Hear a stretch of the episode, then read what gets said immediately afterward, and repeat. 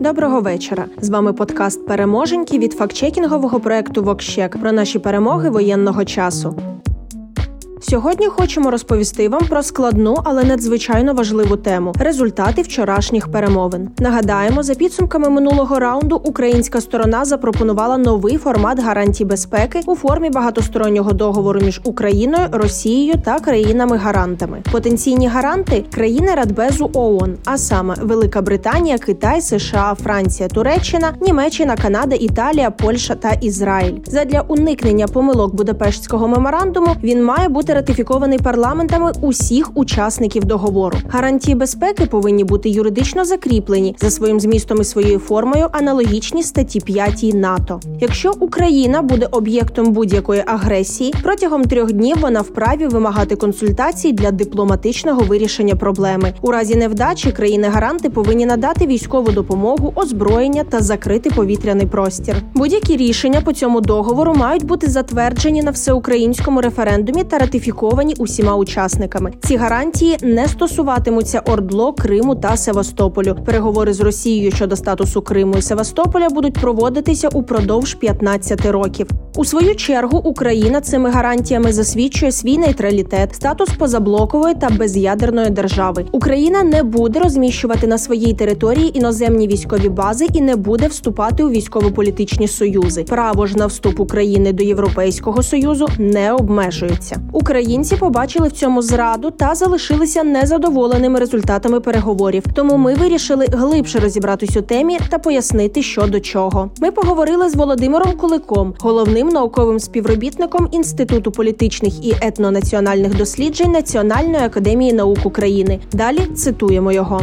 В умовах відсутності повної інформації про ситуацію на фронті неможливо об'єктивно оцінити капітуляція це чи перемога. У свою чергу, мир це завжди якийсь компроміс, якому жодна зі сторін не отримує все, що прагне. Українські позиції відповідатимуть настроям населення. Є певні речі, якими можна поступитись, наприклад, НАТО та позаблоковість. Питання ж Донбасу та Криму це навпаки ті, де поступки суспільства не сприйме. Озвучені позиції можна розглядати як таке зондування ґрунту, що суспільство приймає, а на що не заводиться. При цьому варто розуміти, що позаблоковість не може йти із тою демілітаризацією. На це можна погодитись лише за умови збереження міцної армії та її всілякої співпраці, навчання, надання зброї тощо, без жодного погодження з будь-якими гарантами договору. Помирні угоди завжди засновані не на справедливості, а на досяжності. Треба розуміти, яку свою умовну перемогу росіяни будуть комунікувати всередині Росії. Що це буде? Позаблоковість, Крим, територія Ордло залежить від ситуації на фронті. У суспільстві сприйняття перемоги різниця. Для когось це припинення вогню, повернення території чи взагалі держпереворот в Росії та смерть Путіна. До того ж, українці дуже сильно вірять у ЗСУ. Тож складається враження, що якщо вони стоять і тримаються, то можуть умовно йти далі і вибивати території. Утім, достоменно про ситуацію на фронті ми не знаємо, і тоді виникає момент завищеними очікуваннями та потенційними розчаруваннями. Тож, попри те, що ми щодня говоримо з вами про великі і малі перемоги на всіх всіх фронтах, пам'ятаємо, що боротьба триває. Ми також звернулись до Катерини Зарембо, асоційованої дослідниці центру Нова Європа. Вона у коментарі для нашого подкасту звернула увагу на запобіжники, що дозволять збалансувати результати переговорів. По-перше, ці е, домовленості мають бути схвалені на референдумі в Україні. Е, шансів на прийняття е, таких пунктів в Україні наразі немає, оскільки дуже висока підтримка інтеграції в НАТО. Плюс оця патріотична віра, віра в ЗСУ, віра в те, що ми перемагаємо. Крім того, йдеться про зміну конституції і підтримку в парламенті. Не думаю, що в парламенті не береться 300 голосів на це. Не факт, що ці домовленості будуть прийняті в Росії, тому що російська громадськість їх сприйняла як поразку, як ганьбу, і ми не знаємо, чи Путіну вони сподобаються. Я маю великі сумніви, що парламенти Ізраїля, Італії, Німеччини будуть підтримувати те, що ці країни будуть допомагати Україні. Сподіваємось, ми дали вам трохи аргументів для роздумів, чому результати переговорів це не зрадницька зрада, але поки і не переможна перемога, а крок на шляху до великої справжньої перемоги. Тому далі продовжуємо із традиційними добрими новинами. Україна отримає нове озброєння від партнерів. Норвегія передасть Україні додаткові дві тисячі гранатометів. Велика Британія теж готова надати Україні летальну зброю. 31 березня країна проведе конференцію, щоб залучити більше військової допомоги для протистояння України з Росією. До речі, Лондон вже надає Києву серйозну гуманітарну та військову підтримку. Загальна вартість наданої допомоги перевищила 471 мільйон євро.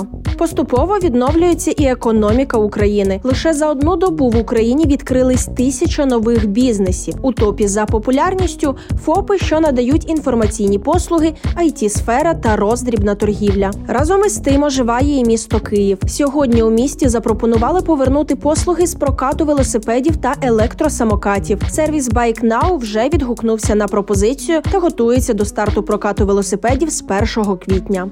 Тим часом на Росії все навпаки, все гірше і гірше. Крім неспокійної ночі у Білгороді, де вибухнув склад з боєприпасами, і жителі міста ненадовго відчули себе на місці мільйонів українців, що не сплять ночами від повітряних тривог. Бізнес Ерефії почав зменшувати витрати на персонал, скорочувати штат та урізати зарплати. З Росією також припинила співпрацю міжнародна організація праці.